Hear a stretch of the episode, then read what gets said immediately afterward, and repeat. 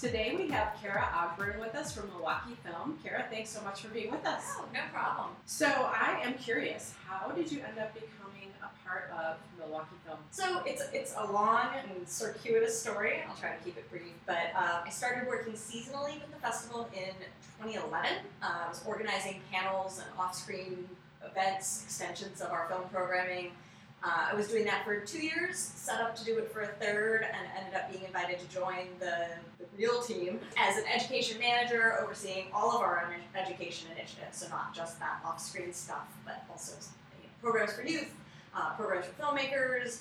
I was doing that, continued to sort of evolve into my role now as programming and education director, which I've actually been doing for like 3 festivals now. This is my 3rd. So I've been with the festival for 5 years, but we're turning 10 this year, which is a big deal. That's amazing. Yeah. So as an outreach coordinator? Director? I'm director of programming and education. So that means that I lead the team that programs the films for the festival, as well as for the Oriental Theater year-round now, as of this past summer, as well as leading our education department, so our initiatives for young people. We've since really recently launched the Milwaukee Filmmaker Alliance, which now serves local filmmakers through programs. Really fun. Can you tell me a little bit about the history of Milwaukee Film? Yeah, so the film festival was founded and launched, it was actually founded in 2008 and held the first festival in 2009. So we're turning 10 this year, and we're hoping that we have a little bit of a birthday party feel around the festival amidst the celebration. We now are a 15-day festival. This year we run from October 18th to November 1st. And we show films from all around the world, as well as from the U.S., as well as right here in Milwaukee. Our Cream City Cinema program showcases work made locally. The filmmakers that the Milwaukee Filmmaker Alliance supports. We show fiction, we show documentary, we show features, we show shorts programs, we show films for kids in our Lady K for Kids program. So there's really something for everybody within the film festival, but only for 15 minutes. So you got to get out there right away. You got to get out there. You get people. I always hear people say, oh, right, and then they're like, wait, it went by, I missed it, 15 days, it's too short, and I'll tell you, the staff says, 15 days is not a short amount of time, so make sure you don't miss it. Tell me about some of your top picks for this year's Film Fest. Well, one of my top picks is probably actually a film that Neroli is a proud sponsor of this year. Neroli is sponsoring 2 films. One of those is the film I Am Not a Witch. It is in our competition program, and it's really hard to describe, but it tells the story of a young girl in Africa who, through what is ultimately a satirical film about African women, is accused of being a witch and then treated as though she is a witch despite her protestations, as the title would suggest. But it's beautifully shot, it's really sensitive, it really, I feel, although it is intended to kind of speak to the African woman's experience, kind of speaks to women's experiences across cultures, and while it is maybe a little bit dark, satirical, it has funny moments, moments of levity, and is a great view into a really young perspective on the world. That film was the overwhelming top choice of Neroli employees. Great. So we had fun with choosing our films. We actually put a survey out on our private Facebook page, and everybody got to vote. I was floored at how fast the votes came in, and that was it's really been racking up awards on the festival circuit. It's got a little bit of that sort of festival buzz. It's incredible. Everyone on our staff is also a big fan, so we're excited that you guys are too. What are some of your other big picks? Some of my other favorites are probably, we have a film in our Worldviews program this year called Spoor, which is the latest film from Agnieszka Holland, a Polish filmmaker. American audiences may best know her from her work in television. She's directed episodes of The Wire, The Killing, House of Cards, Treme, that Burning Bush miniseries that was on HBO. A really talented director, really a master of her craft, but hasn't been making films so much. Spoor is one of my favorites from Berlin 2 years ago. It tells the story about a retired female engineer living in a really, really small town where she gets kind of frustrated with simultaneously sort of bad treatment of animals, as well as there's some crimes going on that she sets out to investigate. I keep saying it's kind of like the Twin Peaks universe, but instead of Detective Cooper, the blonde lady, is our detective. So it's a fun film, but a little bit of mystery. And Agnieszka Holland is actually scheduled to come to Milwaukee, which is incredible to have like a legendary Polish filmmaker, but one who's really well known to American audiences, particularly those who watch good TV, to come to Milwaukee. I think she'll have a great time here because, you know, Milwaukee has those Polish roots. So we do have a thriving Polish community. That's exactly. So I'm really excited about that. Other films that I'm excited about in our Documentary Festival Favorites program, which I'm proud to lead the programming for. Two films I would mention here, a very fun film called Catwalk, Tales from the Cat Show Circuit, which is a documentary about mostly women, but also some men who show cats in Canada. And it's, you know, you've seen the film Best in Show, it's a lot like that, but it's real, and they're cats. And with adorable Canadian ladies. So if you like cats, you might see a little bit of your crazy cat lady self on screen, which I did as a crazy cat lady. I mean, I like to think I'm, you know, borderline not crazy, but yeah. And then another film in that program, Time for Ilhan, tells the story of Ilhan Omar, who is the first Somali-American legislator. She's out in Minneapolis. And it sort of tracks her political campaign, sort of fighting against some of the perceptions that there may be of Somali Americans, but also women within that culture, Islamic women. And she is a spitfire, and you will fall in love with her, and you will really get kind of emotionally invested in her campaign. That was a strong contender amongst the Neroli group, too. Tell everybody. I have to say, though, our other sponsored film is The Heat, The Kitchen Revolution. Can you tell us about that film? So I'm super excited that you guys chose that film. I saw the film's premiere. It was opening night at the Hot Docs Film Festival up in Toronto, and it is energizing. The film sort of opens up the experience of women within the world of restaurants and specifically chef culture. Our Film Feast programmer, the film The Heat is in our Film Feast program. Anna, our programmer, was really excited to find this film as well because she's always having a hard time finding films about women in the kitchen as chefs. And she says that, you know, chefs are frequently not very likable characters. And this film kind of shows you why, which is that there's a significant glass ceiling for women in restaurant culture. And it showcases a few women who are kind of breaking through that. Anita Lo, Anne-Sophie Pic, who's one of only 3 Michelin-starred female chefs in France. Michelin stars being very hard to come by generally, specifically for women. So it showcases a couple of early women pioneers who are not that early because they're basically contemporary, as well as some rising stars, and really kind of digs into the experiences of women in the kitchen, the experiences of women in leadership roles where they are challenged really frequently, and some of the toxic culture that is in the kitchens of restaurants that we know and love. It's a really powerful film. I think the whole women in leadership aspect is why it resonated here. Obviously a company of largely women. Yeah. That definitely hit home. I know a lot of people are excited about that. And that is actually a little bit of a theme.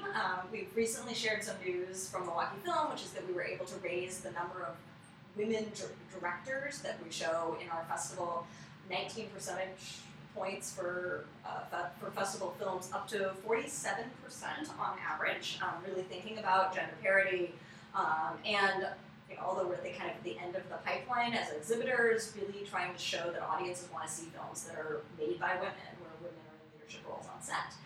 So we're really proud of that. We have a new Women in Film Audience Award that'll be decided by audience vote and sort of help say, hey, no, these films are incredible, and you know, people who fund films and distribute films ought to be sort of looking more to women to make them. That's really exciting. There's so much cool stuff happening with the film festival. Can you tell us about all the different activities? I know there's a lot. We were just privileged the other night to be at the sponsor kickoff event, which was super fun. Really fun to see some of the movies that are coming. I know you were talking about the cat movie. I was really jazzed about the puppy movie. We're equal opportunity. Okay, Pick Up the Litter. Pick Up the Litter follows Guide Dogs in Training, and I keep saying that these are the documentary subjects or the celebrities that people will be most in love with at the end of the festival are these dogs. That's why Facebook is inundated with puppy and kitten videos, right? There's a reason for that. I'm super excited about that one. So tell us about the events. Yeah, so obviously we kick off with opening night on October 18th. Our opening night film is Science Fair, which is a documentary about young people competing in an international science fair. It's a little bit like the film Spellbound, but for science, engineering, technology folks. One of the co-directors, Christina Costantini, is actually originally from Milwaukee, and so she'll be kind of bringing her project home along with her co-director, and we hope a few subjects, to kind of do a bit of a homecoming screening. She grew up going to the Oriental Theater and seeing films there, so it's a really, we hear that it's, you know, one of her dreams was to show her film at the Oriental Theater, and to do so on an opening night is going to be really special, we think. It's, you know, and it's an inspiring, heartwarming kind of a film. It really shows the future leaders of our world that are inventing these incredible problem-solving techniques. That movie looks amazing. It's really great. And then, of course, after that film, we all walk down to the opening night party at Good City Brewing. Everyone is invited who's at the film, and everyone who isn't at the film, doesn't have a ticket to the film, can purchase tickets just to the party, where Neroli has their beauty bar every year. You know, Neroli's been a supporter of Milwaukee Film since really the start of our organization, and that beauty bar is really essential in making sure our patrons, but also our staff, are kind of like red carpet ready, you know, during the festival. You know, I'm always concerned because there's cameras around all the time, and really helping us look our best, feel our best, you know, you take care of us with that 15-day slog.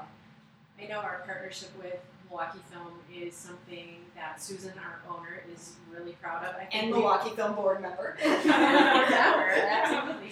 We are all really proud and excited to be a part of it. And you have a location right between our venues. This year we have 3 screens at the Oriental Theater, which we operate year-round now, but we also have a new venue in the Jan Sayre Studio Cinema, which is within the Kenilworth building, right there on Kenilworth and Prospect. So you're on our campus. I may need to remember that when I'm feeling a little less than red carpet ready. I'll just like pop in and be like, hello, help, thanks. We have people that can help. I know you do. I have some colleagues who take advantage of it regularly, and I haven't yet, but maybe this may be the year. This is the year. I hope so. For sure. We wrap all our segments up with the same kind of question, so I'm going to throw it at you. You're stranded on a deserted island. Usually I ask about a favorite product, but we're going to dice it up for you. What is the one movie you couldn't live without? That's a great, I'm on a desert island, I hope, with like, it weirdly has a cinema that I get to go in and like sit in the dark, and you know, it's really beautiful. It's fantasy island. You can have whatever you want. It's not like, oh, you have it on your phone, or like, I get there, I walk around the corner in the palm tree and there's a cinema. But it's of course the impossible question to answer with one, so I'm going to say 3. Okay. So one of my favorite films of all time is the film Delicatessen by Genet and Caro, who went on to, in parts, make, you know, Amélie and films like that. But an earlier film from this French directing duo. It's dark, it's dystopian, but it's beautiful in that. And it's all set within this one apartment building, so it feels really like, I don't know, like confining, and, you know, providing commentary on the world that we live in and things like that. This is saying a lot about my personality. And like what I like in my entertainment is to be challenged and to like reflect on our world. Another film to take it a, you know, maybe a little bit more fun direction is the classic 1985 Clue. That's one of my sleepover favorites from my youth. We would watch that again. I like mysteries, so it's so fun. One of my dreams at the Oriental Theater down the line is to have a Clue quote along. So I hope you'll be there. We'll just yell quotes from the movie at the screen. It'll be a ton of fun. And then I'm going to say Heathers, which is also very dark. Yeah, I like dark movies, but dark and funny. But in reflection recently, I was like, that movie could never be made today. Like, nobody would let that movie be made. But I also, we have a new program in the festival this year called Teen Screen. Worked with some teenagers to select films. And one of our Teen Screen selection committee members gave me the smartest analysis of the film Heathers. I need to go back and rewatch it with her lens on it.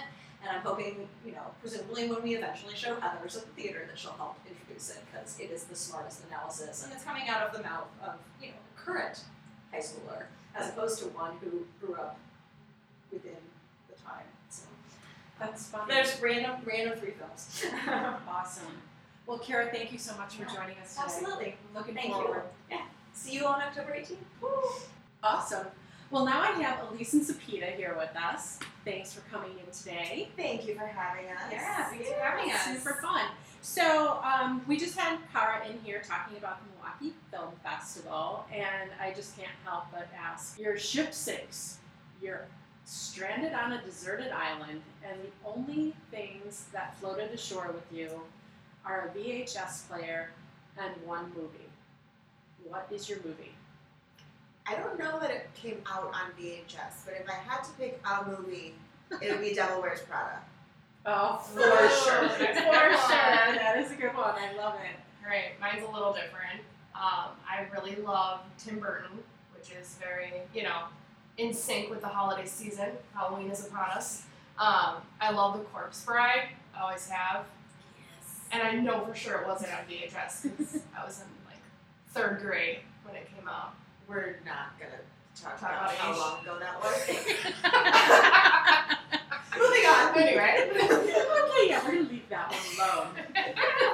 Did you ever have VHS tapes? Yes. Okay. All the Disney movies. All right. Mm-hmm. Okay, I feel better now. Redemption. I mean, back in the day, I used to record Days of Our Lives every single day on VHS and then watch it as I ate dinner.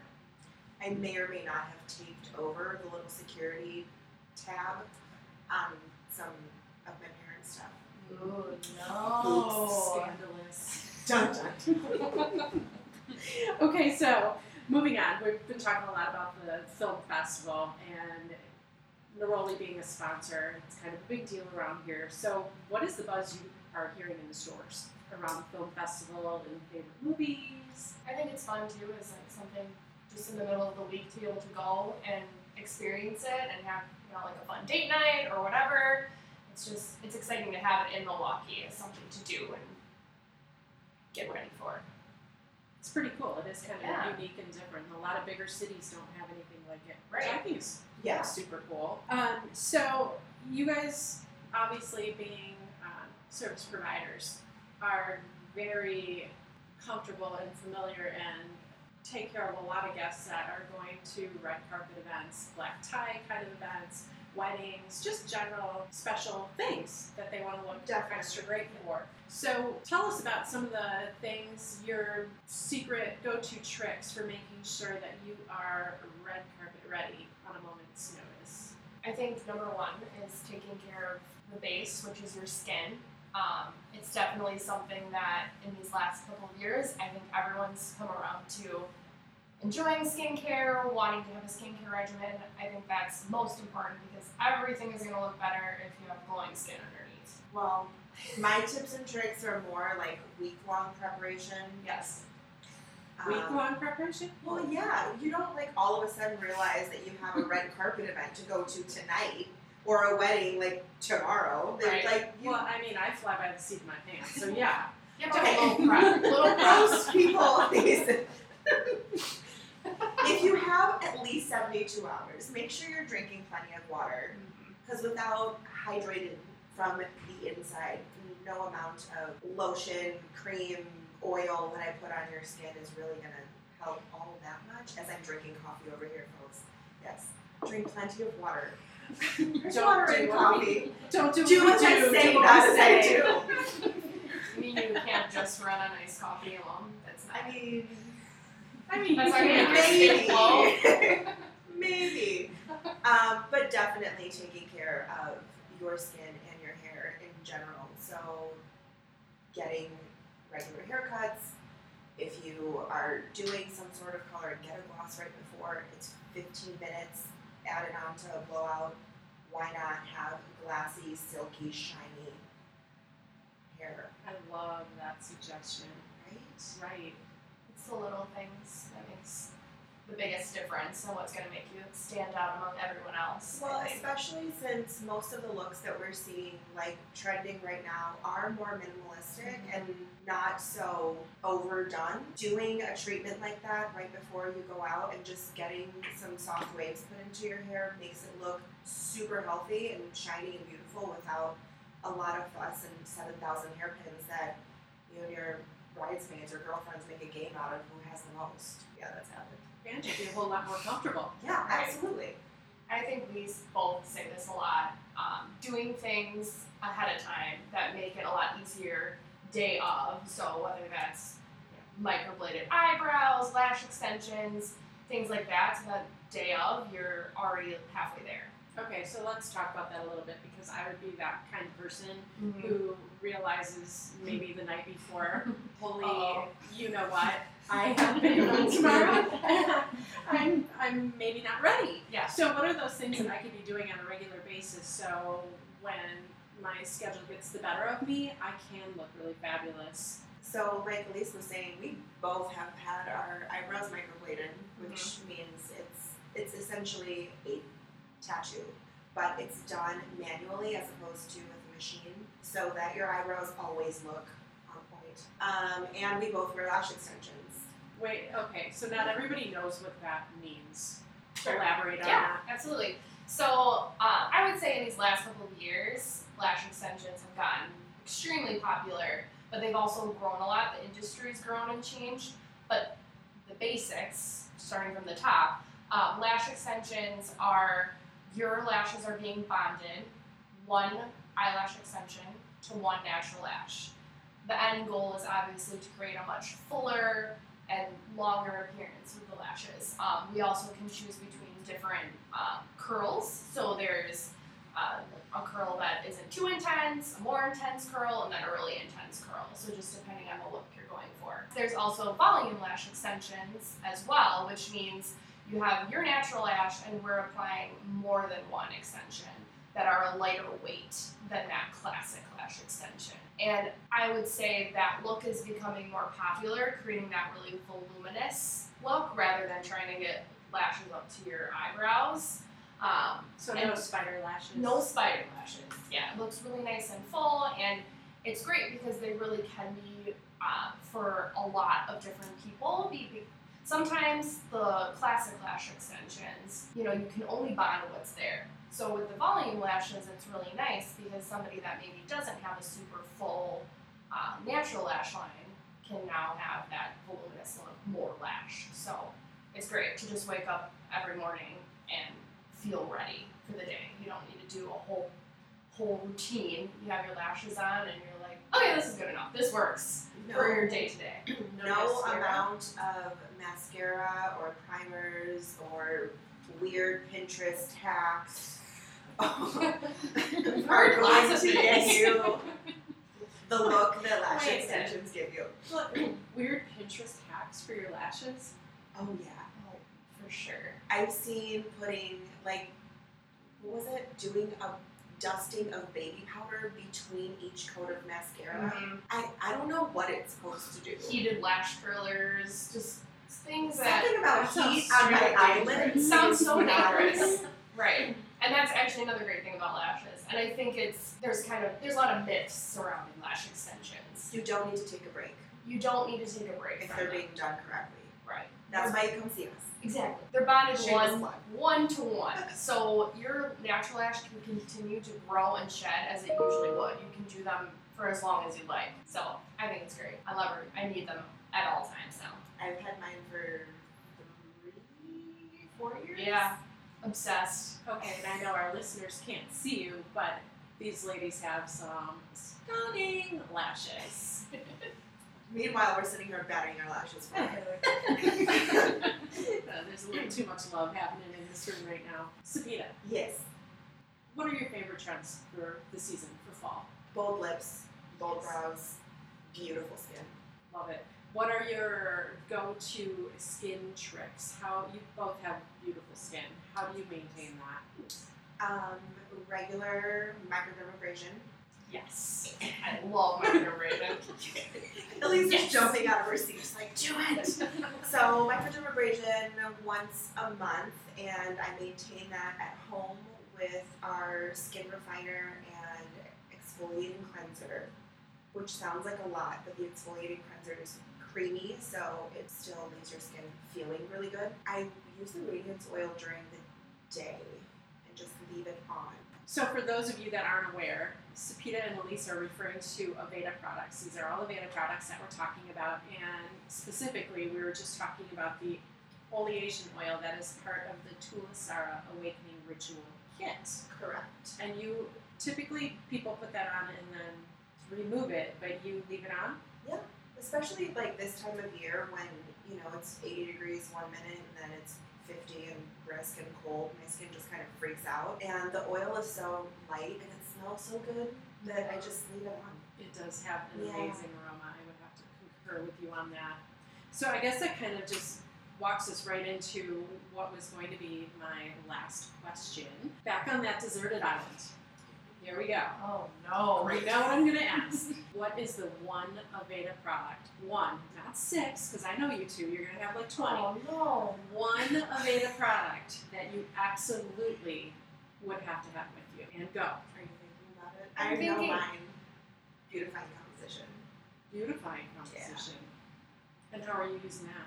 I use it as a scalp oil for scalp treatments, especially when it's, again, winter time. I use it as a makeup remover, cuticle oil. I put in the bath. I use it as a full body hydration. I just got a fresh tattoo, so I'm using it for my aftercare. It smells amazing. Okay, I just want to point out that on the deserted island, you're not going to have access to the bathtub. I know, but I could still like put it on myself. Gotta keep my skin glowing, Lisa. I'm just teasing. Because you never know who's gonna come to the rescue. And we gotta be looking good when he gets there. So sassy. All right, so Cepeda just like nailed everything you could possibly need, but one of my favorite products is actually the Botanical Kinetics Energizing Eye Cream. We can share. The trick is you can actually use that eye cream as a face moisturizer too. And one of my biggest things is I don't want to get, you know, those like fine lines under the eyes, so I need an eye cream with me. I'm completely crazy about that. But then I can also use it as a facial moisturizer, just very sparingly. I like that tip. Yeah. I haven't heard that before. Mm-hmm. Yep. Learn something new every day. Yep. Well, ladies, thank you so much for being here today. Hopefully you will get out there and enjoy some films. Yes. Yeah. Awesome. Thank you for joining Neroli Uncut today, and a special shout out to Kara, Elise, and Cepeda for joining us. That was super fun. If you want to learn more about the Milwaukee Film Festival or the Neroli sponsored films, you can visit mkefilm.org. If you would like to follow Elise, she is at Elise Does Lashes, and if you'd like to follow Cepeda, you can find her on Instagram at Dressing Your Tresses. Be sure to subscribe if you loved us and leave us a review. See you next time.